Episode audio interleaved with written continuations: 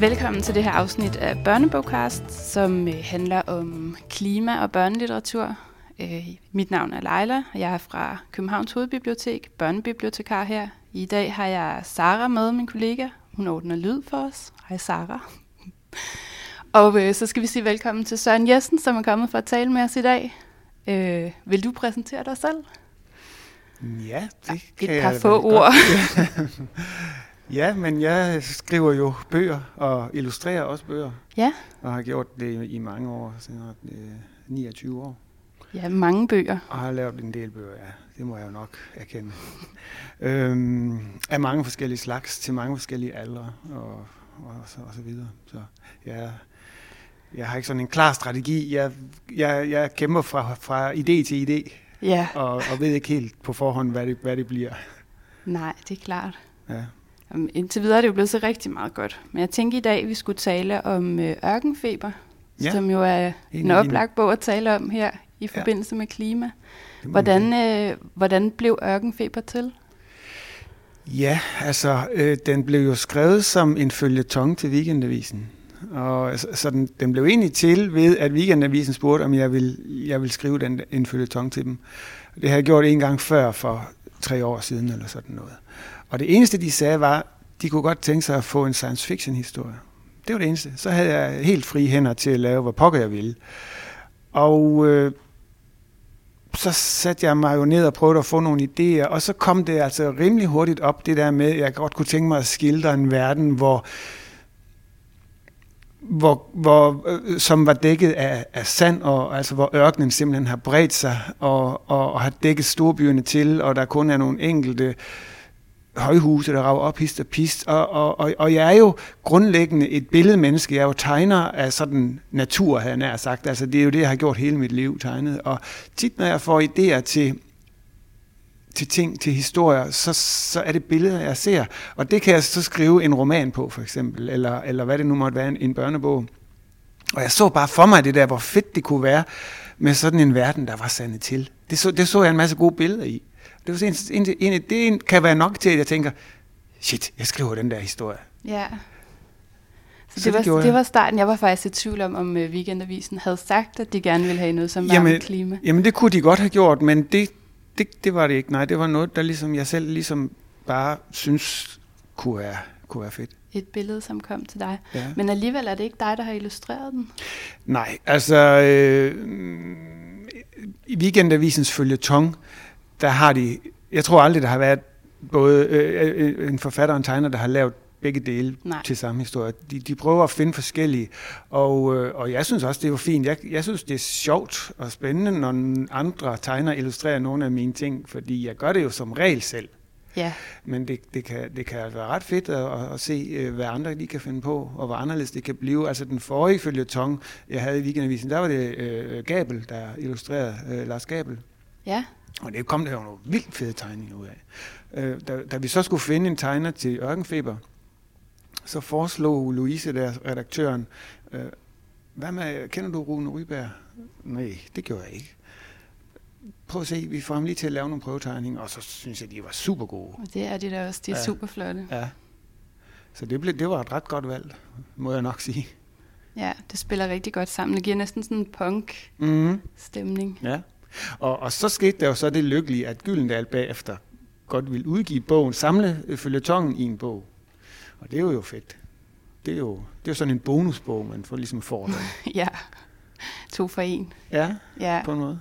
Den er blevet rigtig fin, bogen også. Nu ved jeg ikke, om du havde tænkt på det meget som sådan en klimabog. Om du havde gjort dig nogle tanker omkring at skrive om klima for børn, da du skrev den? Egentlig ikke, nej. Det var lidt sådan lucky punch, altså blind høne finder også korn, som man siger. Ja. Og jeg tænkte ikke så meget i, at det skulle være en sci-fi-historie, en klimakatastrofe-historie, og det er det jo på en måde heller ikke. Jeg mener, klimaet i Ørkenfeber er jo bare bagtæppet for den verden, vi nu befinder os i, men det, der er det fede ved det, synes jeg, er, at når man som læser en historie som den, hvor den verden, man læser om, er klart klimapræget, ikke? Altså der er sket noget med klimaet, noget skidt, noget rigtig dårligt.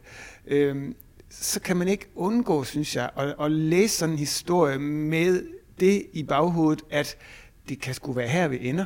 Ja. Altså med alle de tegn, der er lige nu på, at klimaet er i ubalance, og måske stiger havene, måske breder ørkenen sig sydfra, måske... Altså, der er alle mulige ting i spil, og man hører om det alle steder, man læser om det alle steder, og folk snakker om det, og der er valgkamp nu endda også, hvor det er et stort tema. Når man så læser sådan en historie, også børn læser sådan en historie, så kører det i baghovedet, at hold da kæft, den verden her, hvor alt er sandet til, kan vide, om det sådan, det ender. Er det det, vi er på vej til? Yeah. Det synes jeg tilføjer en spændende ekstra dimension. Den der klangbund, der er i sådan en historie, den spiller sammen med det, vi er omgivet af til daglig i medierne her, og det folk snakker om. Det er ret interessant. Ja, jeg tror også helt sikkert, at historien er meget bedre, fordi at det ikke har været med det formål at skrive klimalitteratur. Ja. Altså det er jo historien, der er i fokus. Ikke? Det er historien og personerne og så videre, som er i forgrunden. Klimadelen er i baggrunden. Jeg prøver jo ikke på noget tidspunkt i Ørkenfeber at forklare noget om, hvordan vi er endt her i den her verden. Hvordan er det dog gået så galt, at det hele er sandet til? Det skal det ikke handle om. Det skal ikke være en del af det. Det er bare sådan, som det er. Bum. Og så ser vi, hvad der sker ud for det. Ja. Ja, det... Altså så prøver de jo at overleve hovedpersonerne der, ikke? Prøver jo bare at klare sig i en verden, der går i stykker, kan man sige. Og klimaet går amok. Prøv lige at se, hvor svært det er. Må ikke vi skulle prøve at gøre noget ved klimaet nu så? Jo, inden vi nåede dertil. Ja, men det står der ikke noget om i bogen. Nej, men det kan man selvfølgelig godt tænke. Ja. Altså, alle jeg har snakket med, som har læst bogen, de har et spørgsmål. Kommer der en toer? Ja, det har jeg også fået det spørgsmål en del gange. Det kan ikke udelukkes. Altså, jeg er jo ikke meget for at skrive toer, faktisk. Jeg vil helst bare skrive etter. En hel masse etter. Det er ligesom mere mig. Ja. Jeg har faktisk engang skrevet en... 2 gange har jeg skrevet en trilogi. Det er sådan det, jeg har kunne svinge mig op til. Men det er en meget åben slutning, ikke? Det er en meget åben slutning, og jeg elsker jo åben slutning. Så i virkeligheden burde jeg jo skrive serier, lange, lange serier, hvor hvert bind har den vildeste åbne slutning. Ja. Men jeg går altid død, når jeg skal til bind 3. Når jeg kommer til at skulle skrive bind 3, så kan jeg ligesom... Det er grænsen. Men den kalder på en toer, den her Ørkenfeber. Det gør den da. Det vil jeg godt indrømme. Hårdt presset. Åh, det er godt. Men om den kommer, det kan jeg ikke svare på, fordi det er ikke kun mig, der bestemmer det. Det gør salgstallene også, altså, og det vil sige forlaget, ikke? Så altså, der skal ligesom være noget at bygge på. Hvis den selv er rigtig dårlig, og nu er den jo så ny, at det ved vi ikke noget om endnu, men hvis den selv er rigtig dårlig, så kommer der ikke nogen toer. Nej, det er klart. Nej. Så ud og købe nogle bøger, hvis I gerne vil læse en toer. Ja, hvis I vil vide, hvordan det er bagved. Nej, nu skal jeg ikke... jeg skal ikke spoile noget. Nej. Nej, det ved jeg ikke. Det er jo, den her podcast er jo til forældre. Okay, så på en måde, så kan vi godt spoile. På en måde er det okay at spoile egentlig, ikke? Jo. Nej. Men ja, lad os holde os fra det. Ja. Er der noget, du tidligere har skrevet, som kommer ind omkring nogle af de her emner? Sådan klimarelateret? Det er der faktisk, ja. For måske 15 år siden, eller... Noget af den stil, der skrev jeg faktisk en trilogi for lidt ældre børn end Ørkenfeber her, som hedder Fortælleren. Og den udkom på Borgens Forlag, og den foregår, den åbner op. Første bind hedder Den Elektriske By, og den åbner op i en verden, som er tør og ikke sandet til, som i Ørkenfeber, men hvor livet er bare enormt hårdt, og man får indtryk af, at det er en middelalder. Man tror måske, at det er en historisk roman tilbage i middelalderen, men der er meget, meget tørt. Alle lider under det. Folk bor i de her små landsbyer, de har svært ved at holde liv i deres kreaturer og i afgrøderne og så videre, fordi der er bare ikke noget vand, og det er bare tørt det hele. Her er der en hovedperson, Ben hedder han, som vil ud og finde sin far, der ikke er kommet hjem. Faren, han er historiefortæller, og det lever han af. Og det skal sønnen så også være. Det ved han godt, fordi sådan er det i den familie. Men faren er ikke kommet hjem, Og så kommer han så hjem, eller han bliver bragt hjem, og han er så død. Og så skal, hvis man skal være historiefortæller, så skal man ud i verden og finde sine egne historier og fortælle, og det skal Ben så også. Og han har den her bagvedliggende, udover at han skal ud og finde historier, han skal bruge resten af sit liv på at fortælle og underholde med, så vil han også finde ud af, hvad der skete med hans far. Og han drager så igennem den her udtørrede verden, og han kommer til at høre nogle rygter om, at der findes en by, der hedder Den Elektriske By. Og det er bare rygter, og der er ingen, der tror på den, men Ben kommer faktisk til en by, hvor der er strøm, og som er en moderne storby, som vi kender, som vi lever i nu, en nutidig moderne storby. Og det er først der, man så finder ud af, at det her, det er ikke en middelalderhistorie, det er faktisk en science fiction historie. Foregår langt ud i fremtiden, hvor klimaet er gået amok, men der er en by, som ligner vores nutid nu, med strøm og biler og hvad har vi. Ja. Og det er så over 3 bind, at den historie fundet os ud. Så det er lidt det samme som Ørkenfeber. Altså klimaet ligger der i baggrunden og har ødelagt verden, men der er ikke nogen forklaring på hvordan og hvorfor og hvorledes. Man ser bare som læser, hvor urimeligt hårdt livet er, hvis klimaet det ændrer sig. Ja. På den måde. Så jeg har gjort det før. Og det her, det er jo altså længe før, der var nogen, der snakkede om klima. Det var slet ikke derfor, jeg skrev den selvfølgelig. Jeg er jo ikke spormand. Nej. Så det var bare fordi, jeg synes, det er fedt, når man... Det er fedt at opfinde et helt nyt univers, hvor du simpelthen selv laver alle reglerne. Og det gør man jo i og for sig. Hver gang man skriver en bog, så opfinder man jo et nyt univers. Også hvis det er en nutidig, realistisk historie. Men en bog er jo et lille univers, et mikrounivers i sig selv. Yeah. Med en hovedperson og nogle bipersoner og en handling og et problem og alle de der ting. Der kan man sige, hvis man så har en dystopi, så starter man jo lidt forfra. Ja, kan man sige. Med hele samfundsopbygning. Ja. Hvis man kan kalde det, når nu alt er væk. Ja. Har du læst nogle andre bøger, som andre har skrevet til børn om klima, som du kunne anbefale? Nu ville jeg ønske, at jeg var blevet forberedt på det spørgsmål. Det kan jeg godt forstå, men ved du, hvis der ikke er et svar, så er der ikke et svar. Det er lad mig lige fint. Tænke, er der det? Ja, altså jo, Kloden under vand jo, hvor der så ikke er ørken, der er kommet af Ida Marie Røntoft. Ja. Hvor det jo ikke er ørken, der er kommet, men vandet, der er kommet. Vandet, der er steget og har lagt kloden under vand. Det er jo et oplagt bud. Ja, der er også et tema, så der kan man sige, det er ligesom den modsatte. Ja, altså. Der er flere scenarier. Ender vi med ørken over det hele, eller ender vi med vand over det hele? Hvad vil du helst? Ja.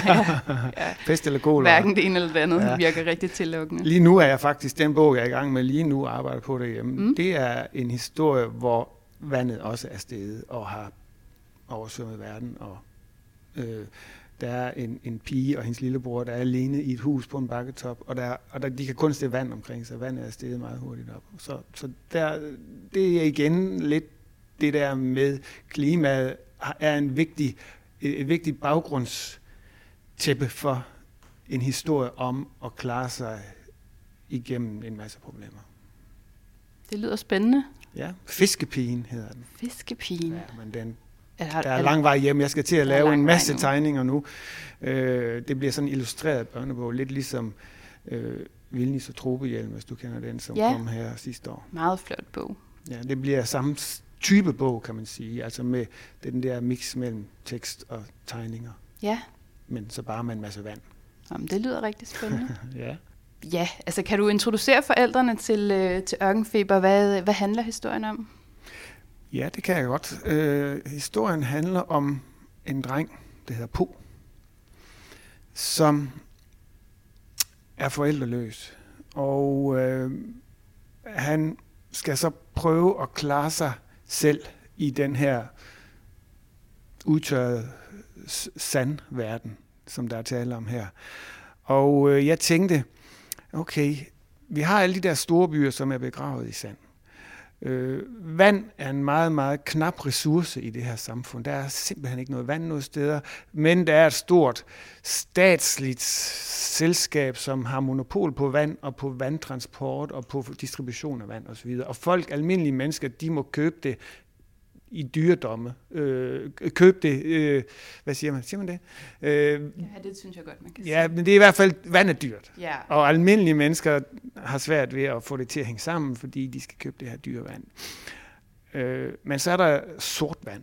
Og det er ikke, fordi vand er sort, men det er vand, som skattejæger graver sig ned til storbyerne og finder ned i de begravede storbyer. Der finder de vand alle mulige steder.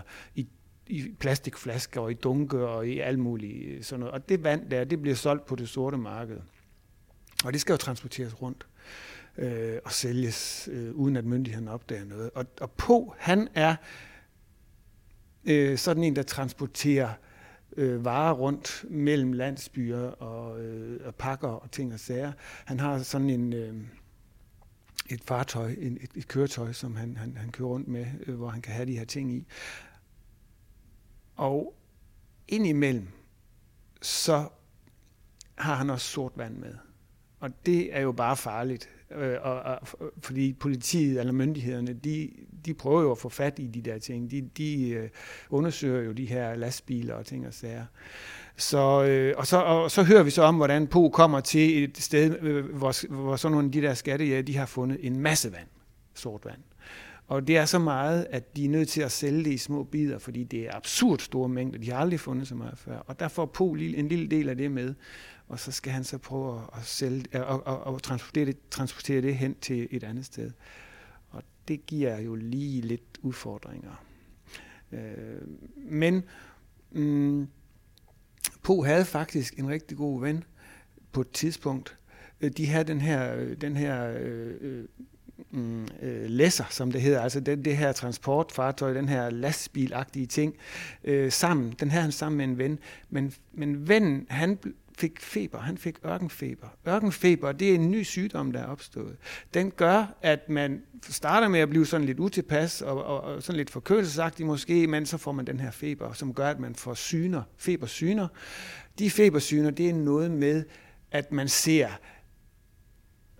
ørkenen, den bliver til en oase, der er grønt, der er vand, overfladevand osv., og så går man bare ud for at komme ud i det her vand og ud i den her oase, men man går rent faktisk ud i ørkenen, uden man selv er klar over det, og ligesom dør. Ligesom sådan en fatamorgana. Præcis, ja, lige præcis. Og så dør man der, og det gjorde hans ven der, han forsvandt ud i ørkenen en nat, og næste morgen så på fodsporene og prøvede at følge dem og ud i ørkenen, men han kunne ikke finde ham, og han var bare væk og død. Så Po er alene og kører rundt i den der læsser. Man møder så en pige, der hedder Ina, som bliver hans nye kompagnon, selvom hun er modvillig, og de er ikke lige for den bedste start på et langt og frugtbart venskab, men de ender alligevel med at slå pjallerne sammen.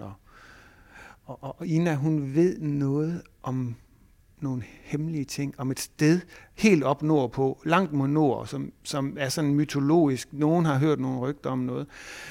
Men hun har en bedstefar, der påstår, han engang har været deroppe, og han har nogle frø. Han har givet hende engang nogle kastanjer. Men kastanjer kan ikke vokse i ørkenen. Og hvor kommer de fra? Og det vil de gerne finde ud af. Spændende. Ja, det synes jeg var rigtig godt. Tusind tak, fordi du kom, Søren Jessen. Velbekomme. Det var en fornøjelse. Godt.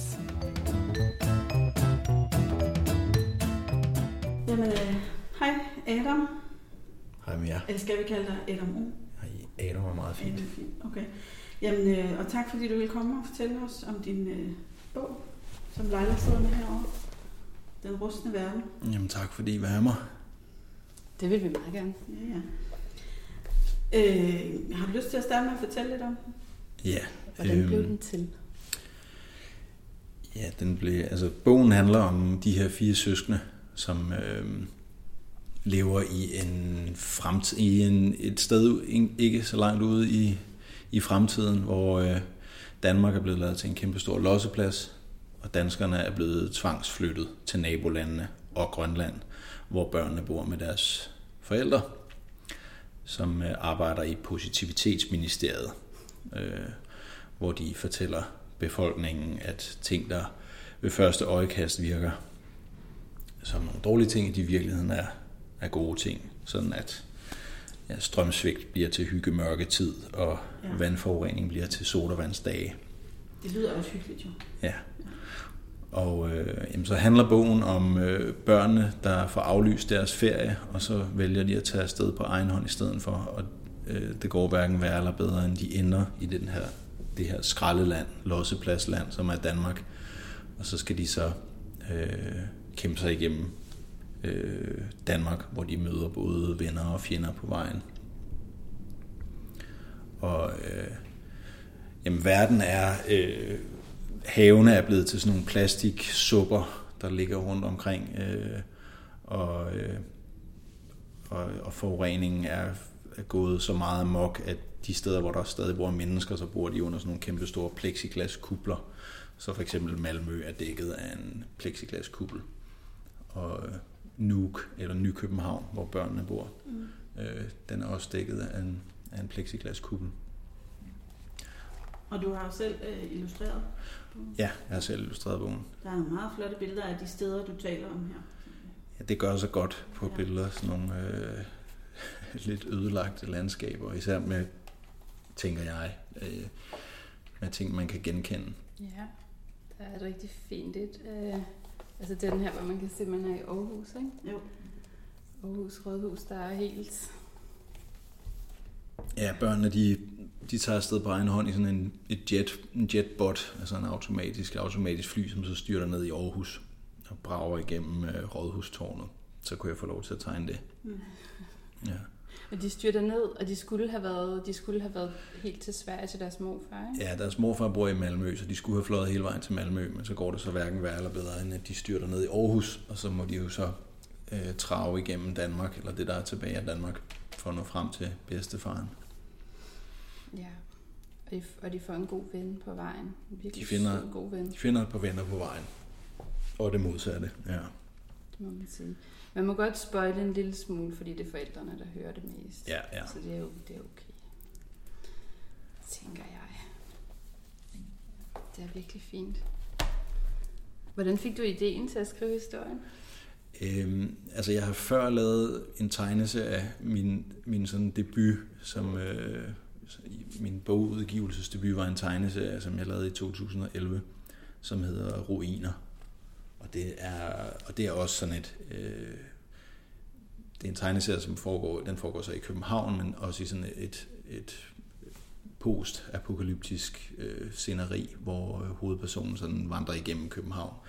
Og der er ikke så meget action eller handling i den historie. Det er mere, at hovedpersonen går igennem København og fortæller, hvordan at det kunne nå så vidt. Og jeg tænker, og så har jeg også lavet en anden tegneserie, der hedder Karkofonia, hvor der også er nogle af de samme elementer i. Og det fascinerer mig bare, de her landskaber, og ikke sådan...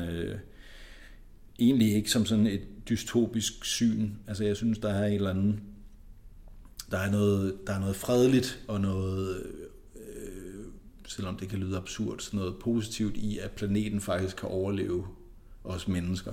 Ja. Og de her landskaber, hvor menneskene så er væk, der er jo rigtig mange af de her dystopier, der ligesom griber det an som, at de laver sådan en mareridtsversion af en fremtid, hvor det ligesom bliver understreget, at menneskenes verden er forbi, og det er frygteligt. Ja. Og det har jeg meget svært ved at synes er interessant. Altså jeg synes, der er noget fint og noget smukt i at tænke på, at planeten rent faktisk kan overleve os. Det synes jeg er ret sjovt, du siger, fordi noget af det, jeg rigtig lagde mærke til, dengang jeg læste den, det var faktisk det her med, at ligegyldigt hvad man ser med alle de her ødelagte landskaber og skrald og så videre, så gror der også grønt frem over det hele. Så det er sådan lidt ligesom om naturen sådan er ved at tage det tilbage på en måde. Ja, og det gør naturen jo. Altså selv områder, som er forladt af mennesker, fordi vi har totalt lavet kage i den, som Tjernobyl, så kommer dyrene tilbage, og naturen tager over, og på trods af, at det så at dyrene så render rundt og er radioaktive, og at planterne er i hvert fald sundhedsskadelige for mennesker, ikke? Men der er alligevel, det er ret vildt, hvad naturen kan komme sig over, så længe vi ikke bliver ved med at være her, bliver ved med at dumpe plastik i havene og Og jeg tror, det er den grundtanke, som sådan ligesom, som fascinerer mig i forhold til at tegne de der landskaber. Mm. Det er jo så meget med tegningerne og den billeddelen af historien. Ja. Altså, havde du en tanke om et sådan budskab til børn i forhold til at... Nej, det har jeg egentlig ikke. Altså, jeg er med på, at det er... Når man udgiver en bog, så skal der være en eller anden... Eller laver en fortælling i det hele taget, så skal der gerne være en eller anden knage, man kan hænge på. Og især på grund af... Altså, det er oplagt at gøre det med den her, ikke? Men det er altså ikke... Ideen var ikke at lave en... Klimabog. Nej, og jeg tænker slet ikke på det sådan selv. Og jeg ved godt, at det er jo det, der står, det står der i pressemeddelelsen, og det er også... det er det, nogen tager fat i, men det er ikke alle, der læser det på den måde. Men det er jo rammen for bogen, det er klimaforandringerne, og det er, hvor en verden muligvis kunne ende henne, hvis vi bliver ved, som vi gør nu. Altså, der er jo en eller anden fremskrivning af sådan, som vi behandler planeten nu. Mm. Og det er vigtigt, og det er vigtigt for historien, fordi altså, nu er det jo sådan en forfatter, der sidder og fortæller om sin bog. Heldigvis er det jo sådan, at bøger er klogere end dem, der skriver dem. Og især de bøger, som har været igennem hænderne på en masse professionelle mennesker, redaktører og gode testlæsere og sådan noget. Mm. Og den er jo blevet skrevet igennem. Altså, den der er blevet skrevet igennem uhyggeligt mange gange. Jeg tror slet ikke tænke på, hvor mange gange den er blevet skrevet igennem. Og især efter jeg fik min dygtige redaktør, Nanna, på, altså, så bliver den jo... Den bliver klogere end mig, så jeg kan sidde og fortælle en masse ting om bogen, men forhåbentlig så er der også, og det tænker jeg, at der er i de bedste bøger, at der er et rum i bogen, som jeg bare skal sørge for ikke at altså modsige i teksten, men altså et rum, som er klogere end mig. Fordi hvis jeg begynder at sidde og sige, at jeg havde også... Så handler den om det her, så handler den om det her og sådan noget. Men rammefortællingen, rammerbogen er jo selvfølgelig den her fremtidsverden, hvor der ikke er blevet, det er jo i virkeligheden det, kan man sige, der er ikke blevet gjort noget. Vi har bare fortsat som vi plejer, og man kan jo sige, det vil være, det tænker jeg i hvert fald, det vil være en mærkelig fremtidsfortælling, hvis nogen skrev en bog 100 år frem i tiden, og alting bare er total idyl, og det hele bare kører, ikke? Så vil alle jo, som læser den bog i vores tid i hvert fald, tænke, hvordan kom vi lige derhen? Altså, ja. Hvad var det ligesom, vi fandt ud af, vi skulle gøre, for at det ikke endte skidt, ikke? For lige nu, der er vi jo på vej ned af sådan en motorvej, hvor vi har meget svært ved at bare tage farten af, og overhovedet og tænke på at tage en anden vej, eller stoppe op, ikke? Mm, ja. Så jeg tænker måske, det er... Det er, altså medmindre man virkelig kommer med en god grund til, at det ikke ender skidt, så tænker jeg ikke, det er så urealistisk, jeg tænker ikke engang, at det er en løftet pegefinger, eller at det er et budskab som sådan. Det er bare sådan, som vores verden, hvis vi fortsætter sådan, som vi lever nu, så er det der, vi er på vej hen. Eller nu er det, det er som min vision, hvor vi er på vej hen, men altså... Ja, så ligger læserne jo selv til og fra og så videre, når de... Ja, præcis. Ja. Har du talt med nogle børn, der har læst den egentlig? Ja. Er der nogen, der sådan er... Altså, jeg tænker nogle gange over de her stakkels børn, om vi er på vej ud sådan en ny generation af sådan noget no future-agtig angst for... Altså, de børn, som har meldt tilbage på den, de snakker meget om hovedpersonerne og deres indbyrdes forhold, og de karakterer, de møder i bogen, og den der ramme med plastikhaverne og at forurening og sådan noget, det er de voksne, der reagerer på den. Ja. Børnene accepterer ligesom, at det her, eller det, der ligesom er levende, det, der er mest levende for dem, det er karaktererne og deres rejse. De læser bare den gode historie. Det tænker jeg, og det er vel... Altså, i hvert fald dem, som jeg har hørt fra, ikke? Altså, og det tænker jeg, det er virkelig fedt, altså, og unger, der sidder, du ved, så sidder de og undersøger tegningerne, du ved, om der var sådan en knægt, som sagde, altså bagsidetegningen på bogen, det er jo sådan et billede af karaktererne, der bare sidder og kigger ud mod beskueren, Og der fik jeg læst og påtale om, at den der situation, som jeg har tegnet bag på bogen, den findes ikke i bogen. Altså der er ikke på noget tidspunkt, de står sådan der, som de gør på bagsiden. Og hvis de er i København, så der ligger sådan et skilt i forgrunden, så sagde han, hvis de er i København, hvorfor har Bowies hjelm så ikke ridser i? For det skete jo i kapitel 8, der fik han ridser i hjelmen, og de kommer først til København i kapitel 12. Og så, altså det er jo virkelig skarpt. Altså, og jeg har jo ikke tænkt på det. Jeg har jo tænkt, det er sådan en... Det er en, hvor jeg ligesom præsenterer karakteren, ikke? Men børn er jo de er bare med i den der historie og får det hele skruet sammen. Det husker jeg også så uhyggeligt godt, jeg har ikke ødelagt hjernen endnu. Og det jeg har været allergladest for med feedback, det er jo at søsk, altså den der måde børnene taler med hinanden på, det er en søskende flok, ikke? At der er søskende, der ligesom har sagt sådan der, det er sådan der er derhjemme, ikke? Mm. Med skænderierne, og så er vi gode igen 2 sekunder efter, og ja. Det synes jeg er virkelig fedt. Men ja, børnene reagerer ikke på den dystopiske del af fortællingen. Det er forældrene, der gør det. Ja, det gør de jo. Altså, det er også derfor, jeg kom til at tænke over, for der var en eller anden længere artikel i Politikken eller sådan noget om den der billedbog af Martin Glasev, hvor at de synes, det var helt frygteligt, at man overhovedet skrev sådan nogle bøger for børn. Ikke? Men jeg ved ikke, hvor jeg vil hen med det, men... Og jeg synes, man har forpligtet, man må ikke skræmme, altså man må ikke prøve at sætte sig ned og virkelig gøre en indsats for at skræmme børn. Det tror jeg nok, der er nogle forfattere. Ja, men det er der jo, og det synes jeg ikke, man må. Altså fordi, det er sikkert de børn, der vokser op og elsker krimier, ikke? De kan lide at blive skræmt. Dem skal vi have nogle færre af. Ja, det er altid meget godt med håb i historien i hvert fald. Og så havde Laila og jeg talt om det er bare os, der har fantaseret os til, at der kommer en 2'er. Eller om der kommer en... Nej, der kommer 2 bøger til. Det er en trilogi, okay. Så der kommer... Og nummer 2 er lige på trapperne. Teksten er færdig, og jeg sidder med de sidste af tegningerne. Og den kommer i starten af november. Super. Så den er klar til Bogforum? Den skulle være klar til Bogforum, ja. Skal du på Bogforum? Jeg skal, ja, det skal jeg også. Så hvis man er fan, så kan man roligt tage sin bog med derude og få den signeret. Ja, det vil jeg meget gerne. Jeg er derude om søndagen. Ja, søndagen er der. Søndag. Ja. Det var en fornøjelse at være med. Jamen, vi er meget glade for det. Det er en fornøjelse at høre forfattere fortælle om deres bøger. Hvis man ikke allerede har læst dem, så kommer de der dumme forfattere, der taler om deres kloge bøger. Ja, det er godt at snakke om bøger. Det er godt.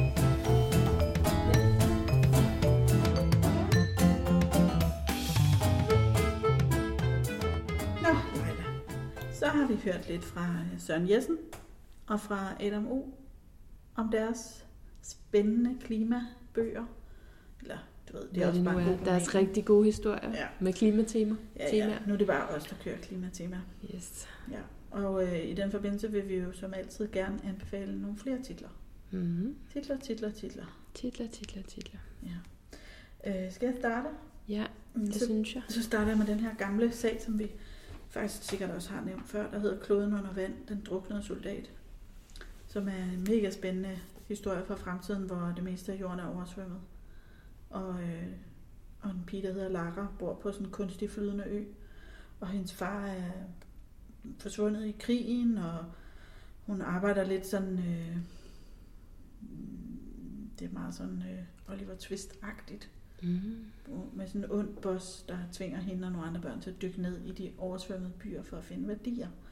Og så en dag finder hun en druknet soldat dernede, som har en logbog med oplysninger. Og så begiver hun sig ud på sin store rejse. Yeah. For at se, om hun kan finde sin far. Og undervejs så kommer hun til at finde nogle andre ting også. Jeg vil ikke afsløre for meget. Nej. Jeg synes, det er mega spændende. Og det er jo ikke sådan en, hvor man sidder og tænker, klima. Altså, det er også... bare en rigtig spændende historie. Ja. Men så tilfældigvis er verden blevet oversvømmet. Ja, hvilket jo kan være en konsekvens. Men der vil jeg egentlig lige lægge mig efter den med den her, som vi absolut har talt om før, Benny Bøtkers Krystalskibet, hvor verden også er oversvømmet, og vi er i London, hele London er oversvømmet, og hende pigen her, som hedder Kaiser, som er hovedpersonen i den, hun dykker faktisk også efter ting. Det er sådan, hun også... arbejder. Det er det, man gør. Det er det, hun får penge for. Ja, i en oversvømmet verden, der er det åbenbart sådan, man klarer sig. Og så har hun en rigtig god ven, som hedder Isak, og de bor sammen i sådan en ramponeret undervandsbåd. Og så møder de nogle uhyggelige mennesker, som, fordi at de dykker jo efter de her ting, så der er noget med nogle krystaller, aha, og alt det er ret spændende. Ja. Og det er jo sådan set det, bogen rigtigt handler om. Men der er altså også lige det der undervandstema, og hvordan klarer folk sig egentlig? Altså, ja, nogen har jo ligesom klaret sig op i de høje bygninger og så videre, og kan sidde der i tryghed, og så må alle de andre, ja, nede ligesom prøve at klare sig så godt, som de nu kan, ikke? Jo. Så der er sådan forskellige... Og den er god at læse højt, ikke? Den er super god at læse højt. Og den er også virkelig flot illustreret. Ja, fordi Rasmus Breinhøj har lavet illustrationerne i den, og den er virkelig fin. Og sådan en steampunk-inspireret og meget, meget... meget god og meget flot, synes jeg. Det er en virkelig flot bog. Ja. Det synes jeg også. Og hvis vi skal blive lidt i sådan noget skønlitterært, så har jeg taget 2 gamle bøger med, som jeg har læst for mange år siden, men som stadig kan lånes på bibliotekerne, og som jeg synes er rigtig spændende. Den første, den hedder Laura Browns CO2-dagbog. Ja. Og handler om en pige, der hedder Laura, sjovt nok, der også bor i London.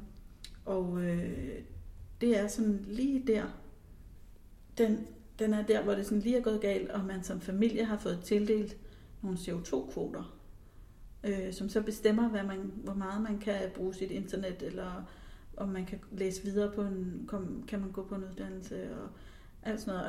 Og den er skrevet ligesom en dagbog fra hende her, Laura, og hun er jo bare en helt almindelig teenagepige, som synes, det hele er sådan, altså lige besværligt nok, for hun ville jo hellere gå i skole og få en kæreste, og så skal hun notere sig hele tiden sit klimaaftryk, eller? Jamen, nu er det faktisk mange år siden, jeg har læst den. Jeg kan bare huske, den var så fascinerende, fordi den var så realistisk. Ja.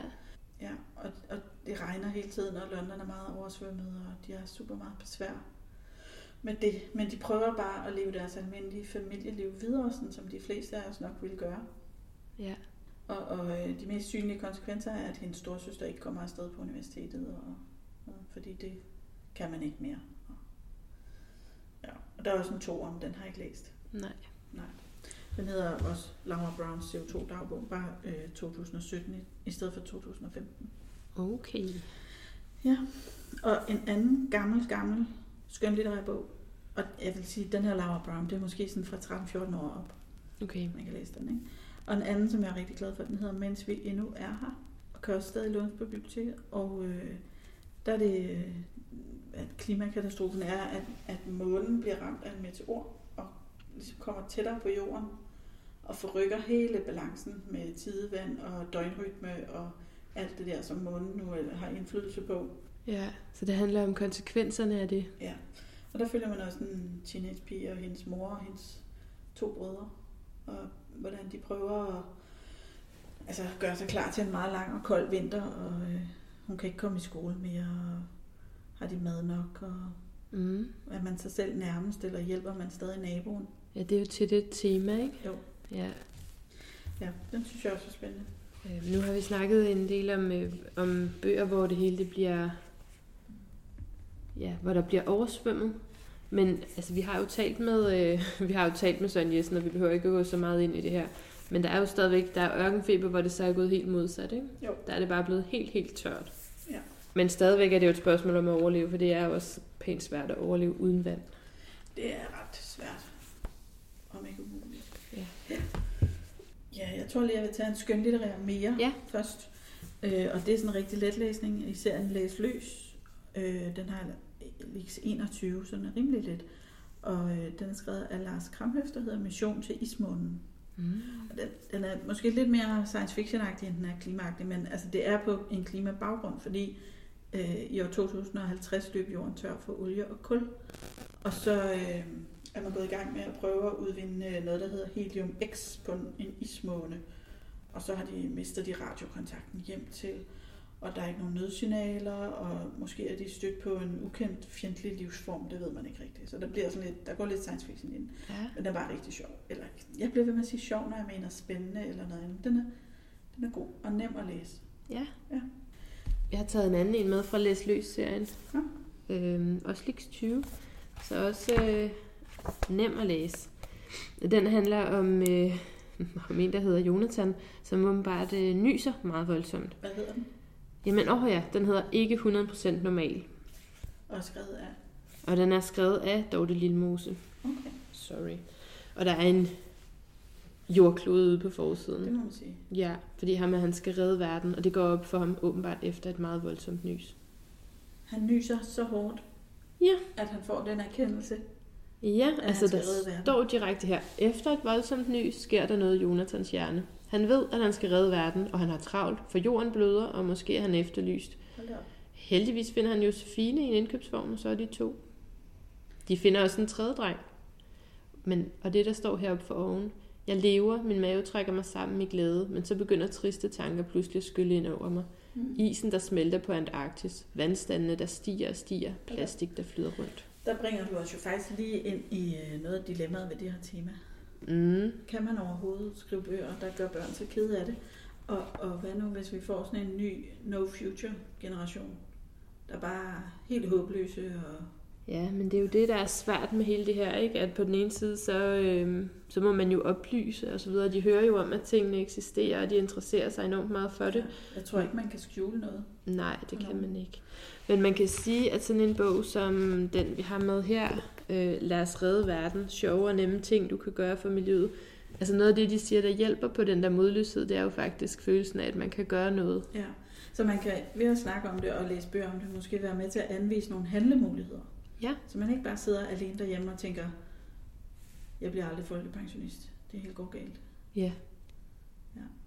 Det kan man sige. Med den her, der kan du så gå ind, og det er sådan nogle helt, sådan helt basic ting, du kan læse om. Spis grønt, drop opvasken, karbad er bandlyst. Skal vi gå tilbage til det med at droppe opvasken? Ja, det er faktisk meget interessant, fordi det viser dig, det siger dig noget om, hvordan og hvorledes du skal gøre det, når nu du skal være mest optimal i forhold til vand.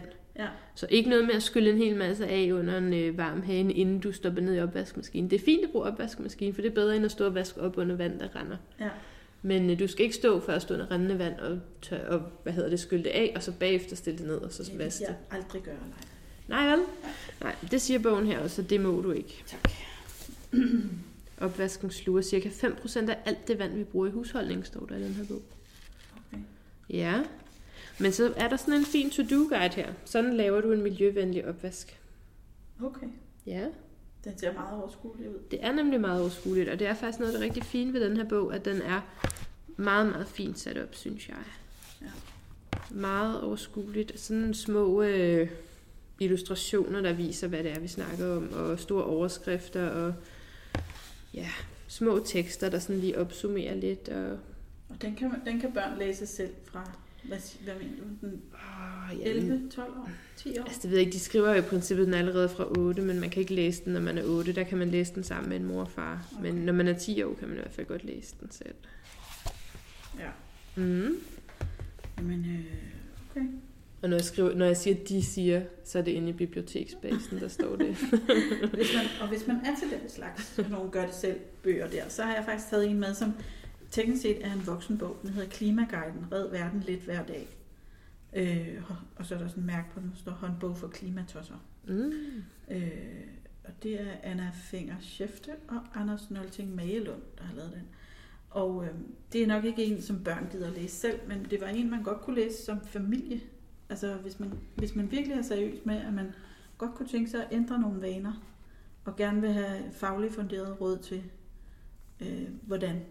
Altså hvad skal vi ændre med vores madvaner, og vores havevaner, og vores opvaskevaner. Og men det har vi så to så er den gode her også bud her. Helt konkrete råd og checklister, man kan følge, og sådan nogle lynguides til, hvordan man kan gøre det. Den er også meget konkret og overskuelig. Jeg er nødt til lige at fremhæve en mere af de her overskrifter fra min. Der er en, der hedder Spis flere pomfritter. Okay. Ja. Hvis ikke, bliver du nysgerrig på det? Jeg bliver lidt nysgerrig. Ja, men du må læse den. Ja, det bliver jeg så nødt til. Og så kan jeg se, at vi begge to har taget en med her, som ikke er til at komme udenom, når man snakker klima. Ja. Greta Thunberg, barn og klimatosser. Ja. Jeg har taget den med, der måske er for de store børn, og også for voksne, der hedder Scener fra hjertet.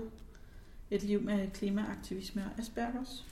Og, altså, hun står på som forfatter, men jeg tror ikke, hun sådan selv har skrevet den, vel? Men det er jo hendes, en form for biografi fra hendes liv. Den er ikke, selvom den er tyk og ligner en voksenbog, så er den ikke decideret svær at læse. Den har, der er korte kapitler og meget overskuelige, så jeg vil sige, hvis man er interesseret i Greta og hendes liv, så kan man godt læse den fra sådan 13 år op. Ja. Jeg har taget den letlæste udgave med her. Ja. Leaks 19, Greta Thunberg. Og det er jo det samme, altså det er bare meget kort. Så alle de her forskellige indsatser, hun har gjort i forhold til klimaet, fredage for fremtiden osv., det kan man læse om her. Yes. Så har jeg taget en med her, der hedder Kan du høre træerne snakke? En opdagelsesrejse gennem skoven.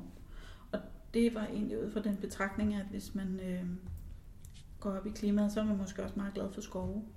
Mm. Eller måske har man lyst til at komme lidt tættere på skoven. Yeah. Og sådan føle sig som en del af den. Og det er sådan en skovfoged, der hedder Peter Wohlleben, eller Wohlleben, der har skrevet den.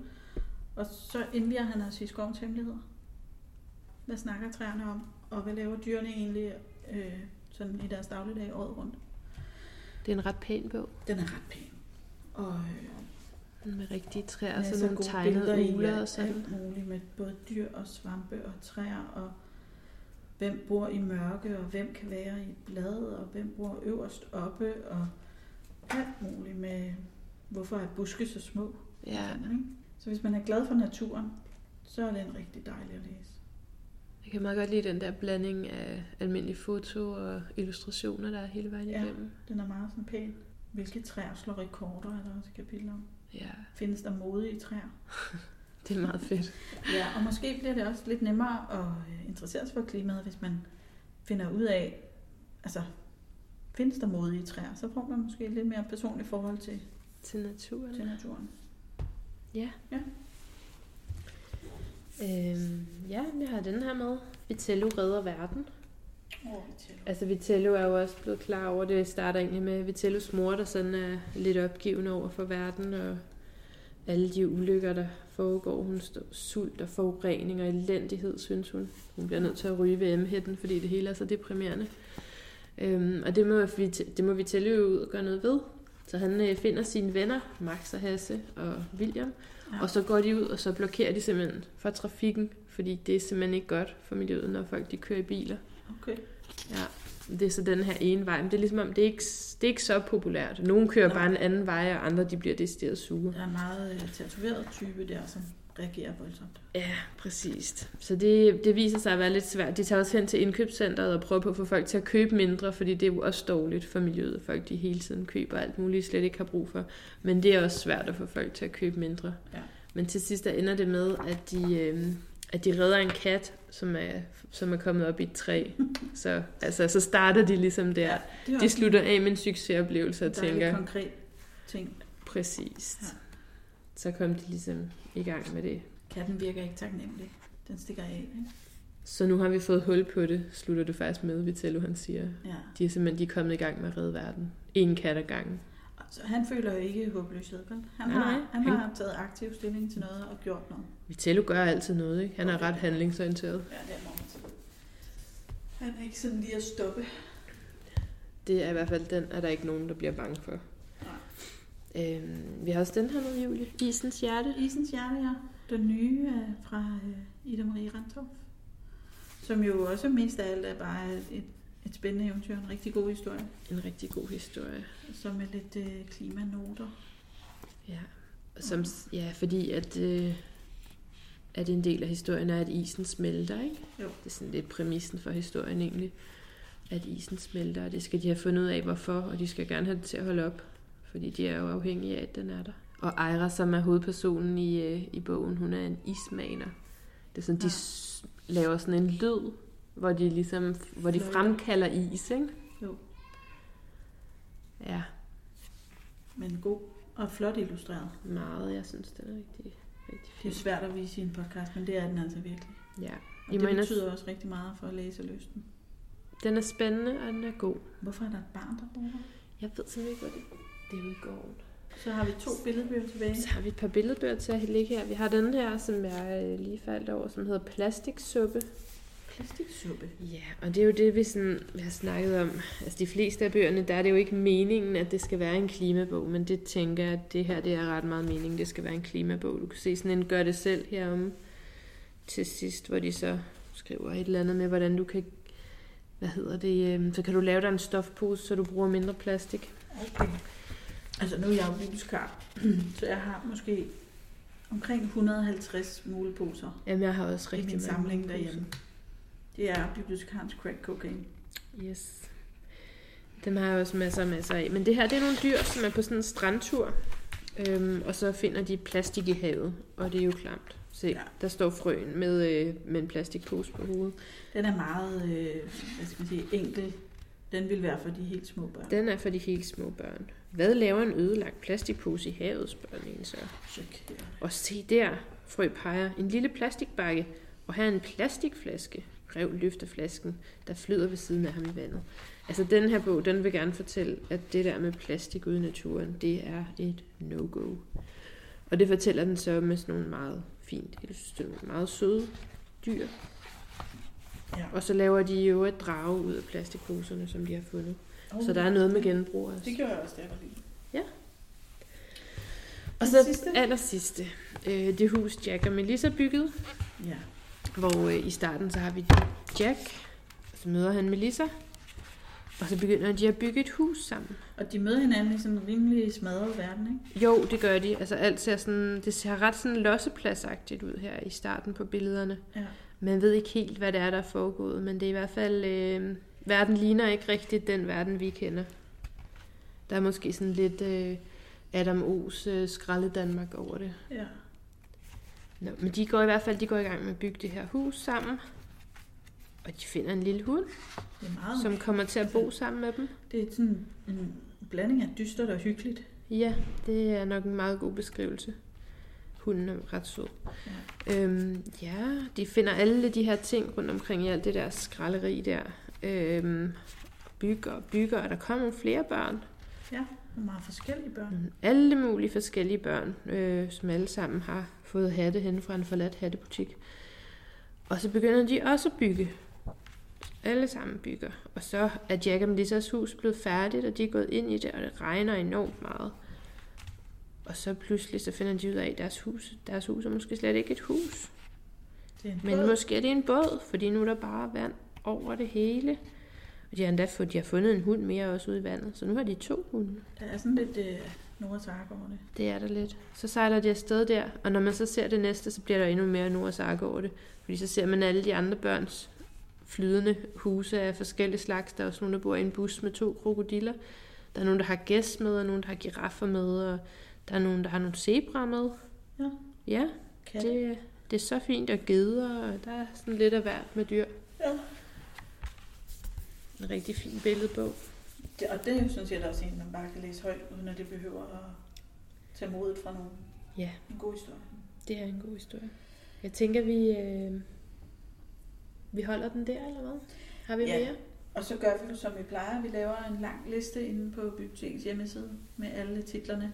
Og jeg skal ikke gå afvise, at der også kommer nogle titler på, vi måske ikke har talt om, men som passer rigtig godt ind i temaet, fordi der er mange. Det kan sagtens tænkes, ja. Jamen, tak for i dag, Laila. Selv tak, Julie. Altid dig.